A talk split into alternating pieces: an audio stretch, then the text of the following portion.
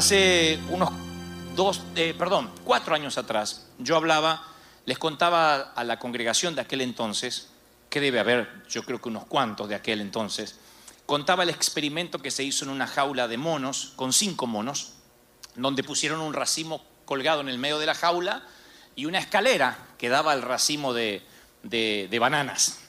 Y cuando un mono subía, se rociaba de agua helada desde afuera a los otros cuatro. Así que noten el patrón. Hay una escalera, un racimo de bananas, una jaula, cinco monos. Cuando cualquiera de los monos se anima a subir la escalera para agarrar una banana, desde afuera rocían con agua helada a los otros cuatro, no al que está subiendo la escalera. Esto genera un comportamiento en los monos, que es la próxima vez que cualquiera de los monos ve que uno de los monos quiere subir la escalera para agarrar una banana, lo tiran para abajo porque nadie quiere ser mojado. Ninguno está dispuesto a ser mojado con agua helada. Pero después reemplazan a uno de los monos. Ya los cinco tienen ese comportamiento.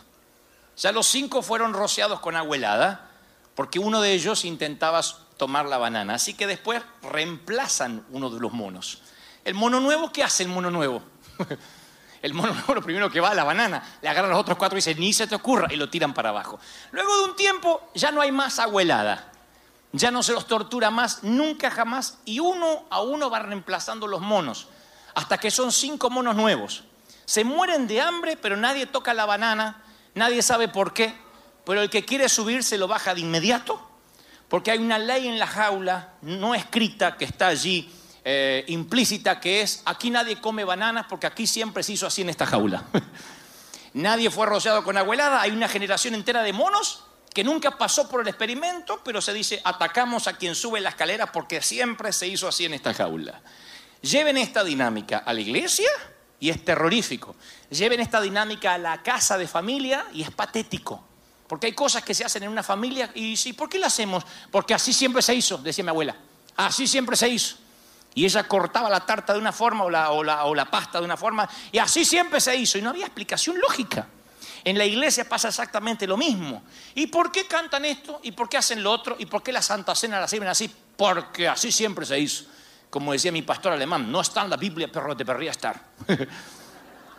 y entonces defendemos lo indefendible, lo que no está escrito en ninguna parte. Y la Biblia habla de esta dinámica social cuando dice que todos nosotros nos descarriamos como ovejas.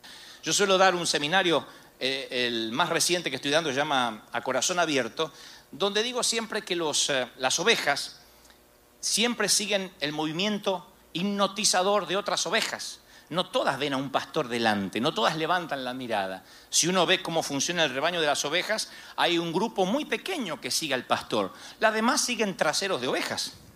Todas miran traseros de ovejas, están mirando traseros y capaz que alguna se descarría, como dice la Biblia allá adelante, y todas se descarrían tras los traseros descarriados y nadie piensa que el pastor no está delante. Todos dicen, no podemos estar equivocados, tantos traseros no pueden estar equivocados. Y todos van para el mismo sitio. Entonces eso es la cultura, lo que representa la cultura rancia, lo que representa, bueno, acá se hace así y porque siempre se hizo, no hay una explicación muy lógica, lo puedes reconocer cuando te dicen, bueno, yo creo que estamos yendo por buen camino, porque van muchos por ahí, pero que haya una mayoría no significa necesariamente que sea un buen camino. Y el Espíritu Santo ayer, cuando yo escribía estos mensajes, el de la mañana y el de ahora, me hacía un marcado énfasis respecto al tiempo, a la temporada profética que está viviendo esta congregación, nosotros como hijos del rey. Yo le decía, Señor, ¿qué quieres que le diga a este tu pueblo? ¿Qué quieres que le diga a tu ejército? Y él me hacía un marcado énfasis una y otra vez, dile que yo estoy gestando una generación distinta de valientes, una casa de valientes. ¿Qué es una casa de valientes? De gente que a lo mejor va a tener que emprender, hacer, proyectar cosas que la religión no va a entender, que, la- la tradición se va a oponer, pero Dios está determinado a que seas una persona única, con capacidades únicas, con talentos, con dones y con una unción única. Yo sé que esto nos cuesta porque siempre, insisto, tendemos a mirar lo que otros hacen y decimos es que siempre en esta jaula así yo así. Número uno, no estamos en una jaula. Número dos, no somos monos. Número tres, somos real sacerdocio, pueblo escogido por Dios, nación santa. ¿Sí o no? Alguien tiene que decir amén si lo creen. Así que desde muy jovencito, este servidor que les habla, este sencillito argentino, yo decidí pensar por mí mismo, comprar mi libertad. No es que sea un, rebelde ni quiero reinventar la rueda, pero siempre me opuse a esa jaula de la religión porque no la entendía. No porque sea más inteligente que la media, sino porque siempre me costó entender que se hacían cosas porque sí, que había cosas que se tenían que hacer porque acá siempre se hizo. Recuerdo que cantamos en nuestra iglesia un himno. Los himnos son increíblemente ungidos. Y, siempre que cantamos yo me rindo a él o el Monte Calvario, tiene una unción, parece que nunca se fue la unción ni del compositor, ni de la letra, ni de la canción. Sin embargo, a veces pasaba cada uno a cantar, cada uno, que Willard y yo somos el dúo Pavarotti, ¿qué puedo decir? Plácido Domingo, exacto. Unos unas gallinas pasaban a cantar. Y no es que no había gente capacitada, pero pasaba uno y decía, no, no, no me escuchen a mí, escuchen la letra, decía. Como dijo un amigo, repartí la letra desgraciada y ahorranos el dolor de oído. ¡Ya, barrera! Entonces decíamos, ¿por qué la dejan cantar? Porque esa hermana siempre cantó. Nadie se preguntó, nadie le dijo, hermana, usted sirve para cualquier cosa, menos para cantar. Pero nadie se atrevía a decirle porque siempre se hacía así. En esta jaula siempre la dejamos cantar. así que yo entendí hace muchos años que se nos ordenó levantarnos y brillar, no levantarnos y reflejar levantarnos y brillar. Isaías 61 dice, levántate y resplandece. ¿Por qué? Porque ha venido tu luz y la gloria de Jehová está sobre ti. Noten la orden, el verbo imperativo, levántate y qué? Resplandece. ¡Ah! Ahí sale el resplandor de adentro. No dice refleja. Búscate un espejo para que más o menos tengas un reflejito. Sino, levántate y resplandece. O sea, estamos siendo llamados a ser una voz, no un eco. Entonces el Señor me decía, hay mucho potencial, pero todavía hay una mente que tiene que ser rota, una mente de ovejas clonadas, de repetir, de hacer, de, una tendencia que nos obliga a hacer lo que hace la mayoría y Dios no se mueve por mayoría. Cuando Judá tuvo problemas, Dios le ordena a Jeremías y le dice, recorre las calles de Jerusalén, observa con cuidado, busca en las plazas, si encuentras una sola persona que practique la justicia y que busque la verdad, yo voy a perdonar esta ciudad. Uno. Dios no busca una multitud, Él anhela a una persona, no se entusiasma con las masas. Nosotros vemos un estadio y decimos, ¡Oh, ¡qué fiesta habrá en los cielos! El Señor no se entusiasma con las masas. Él se entusiasma con una persona que tiene un real encuentro con Él. Dios dice, yo busco una persona y elijo y no hay quien me diga, ¿qué haces? Dios cuando elige, cuando bendice, oigan esto, y cuando unge, es injusto. Esto va hasta para YouTube, hermano. Mira que nosotros decimos allá, ¿dónde está la justicia? Nunca pidas justicia de Dios porque te va a meter en problemas. Nunca pida la justicia de Dios. Siempre pide gracia. Siempre pide misericordia. El día que reclame justicia, te va a fulminar ahí el Señor. El día que reclames justicia, te vas a tener que morir. Señor, hazme perfecto. Dios dice, "Te con- me conviene matarte y te aplasta así. No reclames justicia. Cuando Dios usa a alguien, yo sé que a, algunos se toman la palabra es que Dios no hace acepción de personas, pero ahí está hablando en el contexto de la salvación. Todo aquel que recibe a Jesucristo como único camino, único mediador entre Dios y los hombres, no hay acepción de personas, cualquiera puede acceder. Lo que está diciendo el Señor respecto a esa, a esa injusticia divina que yo lo llamo, está reflejado en la parábola del que sale a contratar obreros para su viña y le paga al que trabaja desde la mañana determinado dinero al que trabaja de las 2 de la tarde determinado dinero, al que trabaja a la tardecita tanto dinero, y al último, resulta que a todos les paga igual, se quejan los primeros, y el dueño de la viña dice, ¿qué? ¿Yo acaso no soy el dueño? ¿O hay alguien que puede decirme qué haces? Eso es lo que hace el Señor. De pronto nos regala a nosotros una iglesia hispana, un avivamiento, un mover, un fuego increíble. Y hay de los que dicen, ¿y esos quiénes son? ¿Y de dónde salieron? Y tiene el payaso ese contando chistes de suegra. Pero ¿sabe qué? ¿Quién le dice al rey lo que hacer cuando al rey se le place levantar campamento en el medio de Israel? Porque es un reino. ¿Sí o no? Dios es, por, Dios es famoso por hacer cosas extraordinarias con gente ordinaria como tú y yo. Ya estaban como para ofenderse, como tú, como yo. Somos ordinariamente usados por Dios de una manera extraordinaria. Eso es lo fascinante, eso es el reino. El rey hace lo que quiere, determina lo que quiere, es un reino. Encuentra uno y cambia una nación. Ahora, ¿cuántos quieren ser usados por Dios de esa forma, de esa manera? En Australia, creo que también se los conté hace unos años, en Australia tienen un, no es un síndrome, es una, un estilo de vida cultural, más bien es un tabú cultural, que se llama... Eh, el problema o la cuestión de la amapola alta. Las amapolas altas son aquellas que crecen demasiado eh, y cuando están demasiado altas se las corta para que no llamen la atención del resto. Si ustedes van a Australia y preguntan, ¿cuáles son sus héroes? Los héroes nacionales. Porque cada país tiene un héroe en términos de fútbol, próceres, políticos. Bueno, políticos no tenemos tantos héroes. Pero sí próceres, ¿no? Está por ahí Simón Bolívar, San Martín, no sé, Pancho Villa. Y si vamos a los futbolistas, este, bueno, todos los que ustedes conocen, Messi, eh, Maradona, eh, Chicharito. Qué injusta que es la vida. ¿No? Son los héroes. En Argentina, no, en Argentina nos levantamos un héroe cada tanto, siempre. Necesitamos un Messi que es el mejor del mundo y el mejor tenista y tenemos el mejor boxeador. Y siempre, siempre el argentino quiere estar buscando ser el mejor en algo. Tenemos la mejor carne y tenemos el mejor vino y la mejor tierra. Y por eso nos queremos los tapones del océano. Porque siempre estamos buscando ser los mejores en algo. En Australia no. Hemos estado en Australia y cuando ustedes preguntan quiénes son los héroes nacionales de acá, no tenemos, dice. Tenemos el síndrome de la amapola alta. Quien sobresale de la mayoría es como una, eh, una dinámica social, que cualquiera que resalta es cortado por la masa. Cualquiera que hace algo, el australiano no lo reconoce, para que todos se mantengan igual. Y a mí se me ocurre que esta dinámica ha estado en el cuerpo de Cristo por años. De repente Dios bendice a alguien y ya nos agarra el espíritu de desconfianza.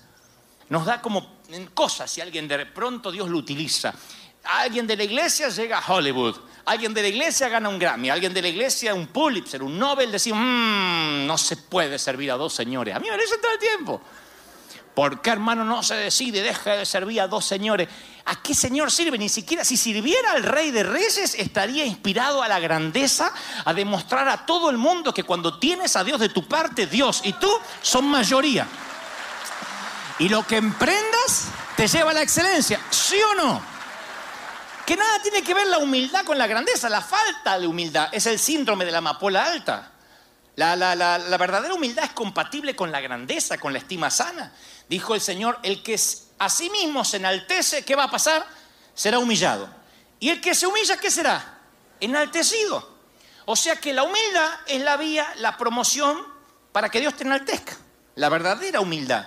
Jesús no criticaba el deseo de grandeza, te decía cómo alcanzarla. Te decía, mira, si tú te humillas delante del Señor, yo te voy a enaltecer. Esa es la casa de los valientes que tenía David. No aparece en los salmos, pero aparece en el libro de Nehemías. Dice que Nehemías restauró el estanque labrado, Nehemías 3:16, y hasta la casa de los valientes de David. No sé qué había en la casa de los valientes de David. Yo estimo que bien pudo haber sido un museo, con los valientes David, el que defendió el campo de lenteja, el que mató al gigante, el que nunca tuvo suegra, los valientes que estaban allí.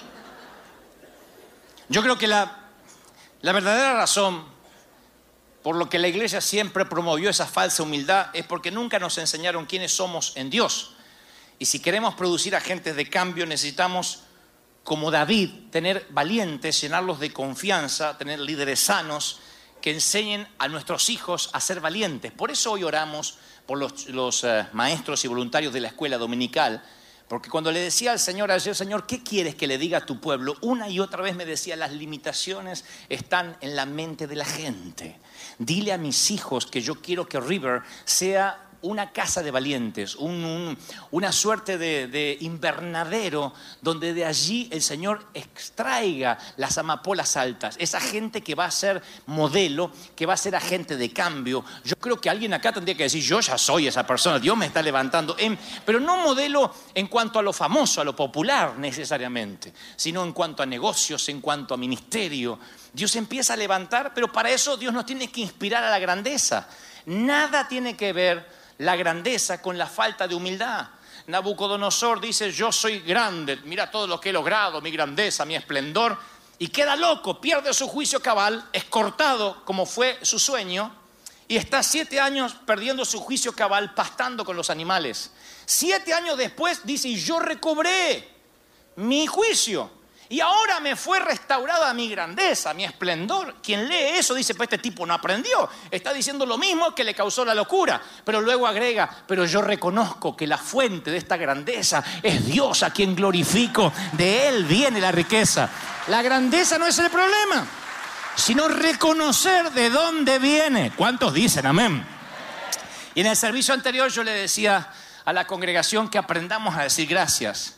Oh, qué bonita que está. Digan gracias, no digan que ella hace bonita, tengo la cola la vieja. Digan, estoy linda. Porque uno se cansa de decirle piropos a alguien y nunca te los acepta. Qué buen trabajo que estás haciendo, hermano. No, no me mira a mí, lo hago por Jesús. No, si fuera Jesús lo haría mejor. Estás haciendo un esfuerzo y se te agradece. Tenemos que empezar a ser agradecidos tenemos que aprender a recibir. Y si no sabes recibir es porque nunca has dado, porque eres egoísta, porque eres un mar muerto, porque no das, no tienes salidas. Entonces cuando te viene algo dices, ¿y eso por qué? Claro, si nunca diste nada.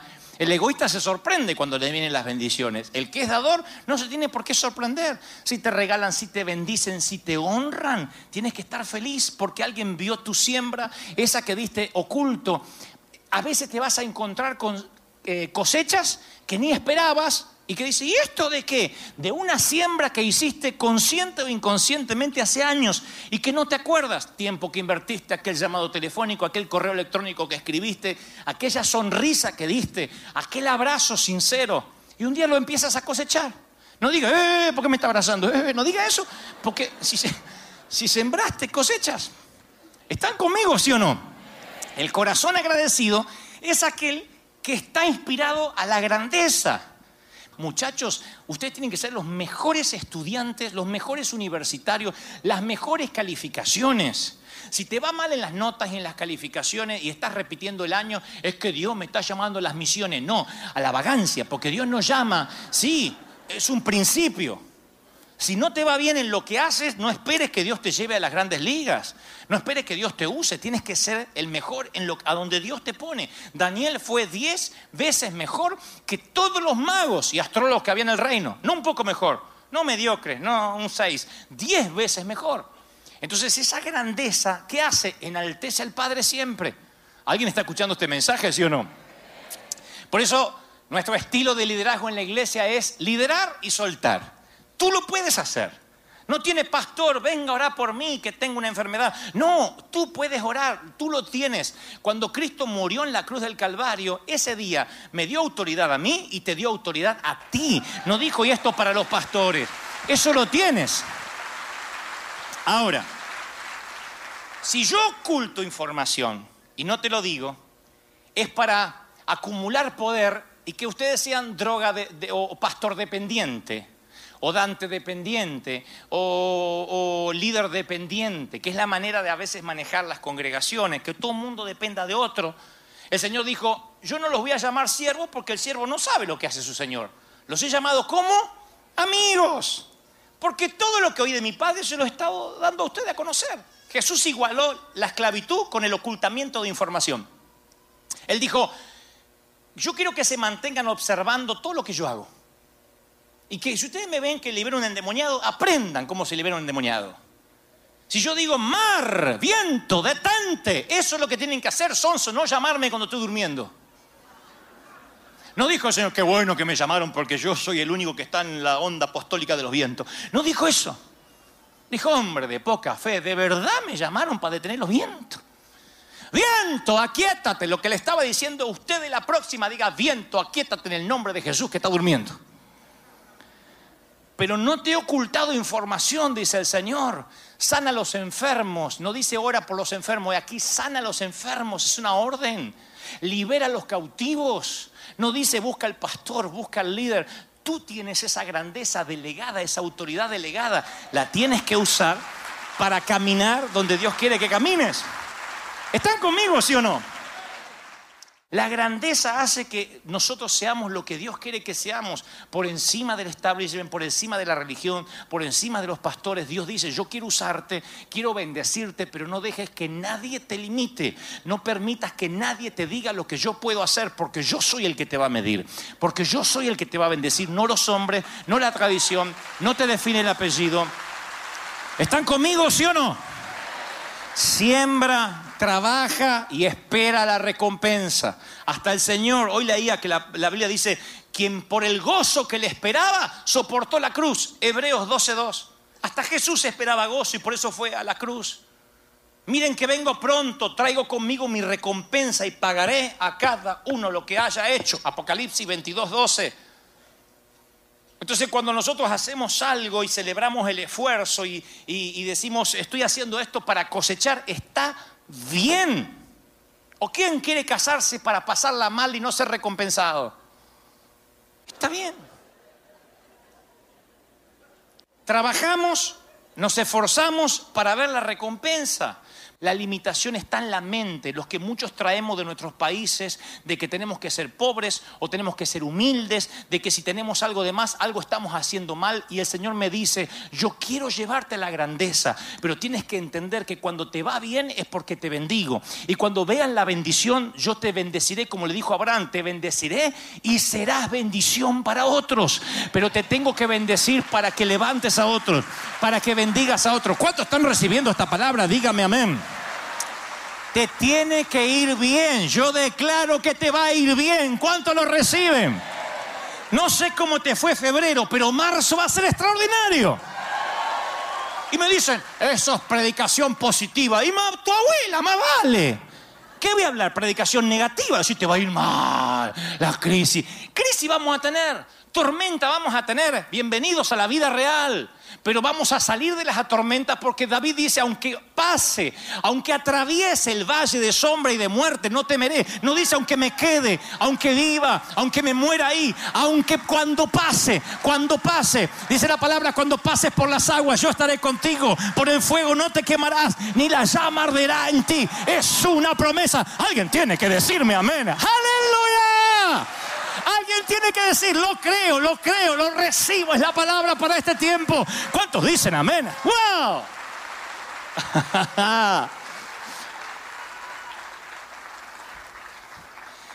Yo decía en el servicio anterior que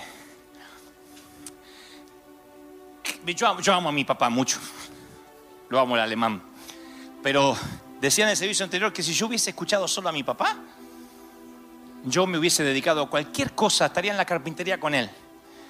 A mucha honra de los carpinteros, pero digo, no pensé que tenía capacidad para más. Porque él siempre me inculcó, los Goebbels somos burros. Y verdad, yo busco a los Goebbels para atrás y por ahí llego al socio de Hitler, es lo máximo que puedo llegar. No hay Pulitzer, no hay Nobel, no hay celebridades en los Goebbels. Pero me salvó la vieja, porque la Stockley, la, la, la, la la británica, la inglesa, decía, nosotros, nuestra familia, porque el, papá de mi mamá es inglés, nacido en Gran Bretaña, entonces decía, nosotros somos todos artistas, así que el nene va a ser artista. Y yo escuchaba a la vieja, ¿qué artista voy a ser si no podía hablar? Si, si, si era tartamudo, si, si heredaba la ropa de mis hermanos. Éramos pobres, pobres, pobres, no teníamos nada. Pero la vieja inculcó palabritas de grandeza. El nene es artista. Entonces veía las películas esas en blanco y negro del Far West, lo que sea, decía, algún día vas a actuar ahí en Hollywood. Yo te veo en Hollywood. En Hollywood, vivíamos en Buenos Aires. ¿Cómo voy a Hollywood? Y yo le creía a la vieja. ¿Sabés que le creía? Me decía, vas a ser encantador. Porque mi hijo, cuando te salga todo lo de adentro, vas a ser encantador. Porque, porque así era el abuelo, un- un encantador. Mi abuelo, mi abuelo era el papá de, mi mamá. Yo veo fotos, pero la foto, el, el sinvergüenza, una pinta de galán tenía el abuelo así. Vieron que las viejas de antes, las viejas de antes salían así. Como, las sentaban como tortuga y así. El abuelo estaba así como una cara de, de gitano, con mejor sentidos, ¿no? De, pícaro. Y, mi mamá decía, vos salís al abuelo. Yo no sé si salía al abuelo, pero como que esas ah, semillas de grandeza penetraron en mi corazón. Y cuando necesité palabras de refuerzo, necesité palabras de apuntalamiento, recordé las palabras de la vieja, a donde quieras. El día que te destapes, oh, Dios te dio talento. La vieja sembró esas semillas. Yo recordaba esta mañana que ah, cuando, cuando Abraham echa de su lado a la mujer que le había dado el hijo fuera del matrimonio, fuera de la promesa de Dios, Agar, ella sale con una vianda, con un chiquito y se está muriendo de hambre en el medio del desierto, cuenta Génesis. Y entonces hay una palabra de Dios que dice, cuando Dios oyó al niño llorar, cuando Dios siente el llanto del niño, le dice el ángel, Agar, levántate, alza al muchacho, tómalo de la mano, que yo haré de él una gran nación. Yo digo, qué increíble que el Señor le da una orden a una mamá que dice la Biblia se había dejado morir porque no tenía que comer en el medio del desierto. Le dice, levántate, álzalo y tómalo de la mano. Voy a hacer de él una gran nación. ¿Qué responsabilidad tenemos? Los pastores, los líderes, los papis. Dios me ha dicho, dile a mis hijos, levántate, álzalos, tómalos de la mano y dile que todos los van a poder. En mí, que los fortalezco. Diles que van a poder. Dile que no se rindan. Diles que no bajen los brazos. Aleluya. ¿Cuántos reciben esta palabra? Dígame amén.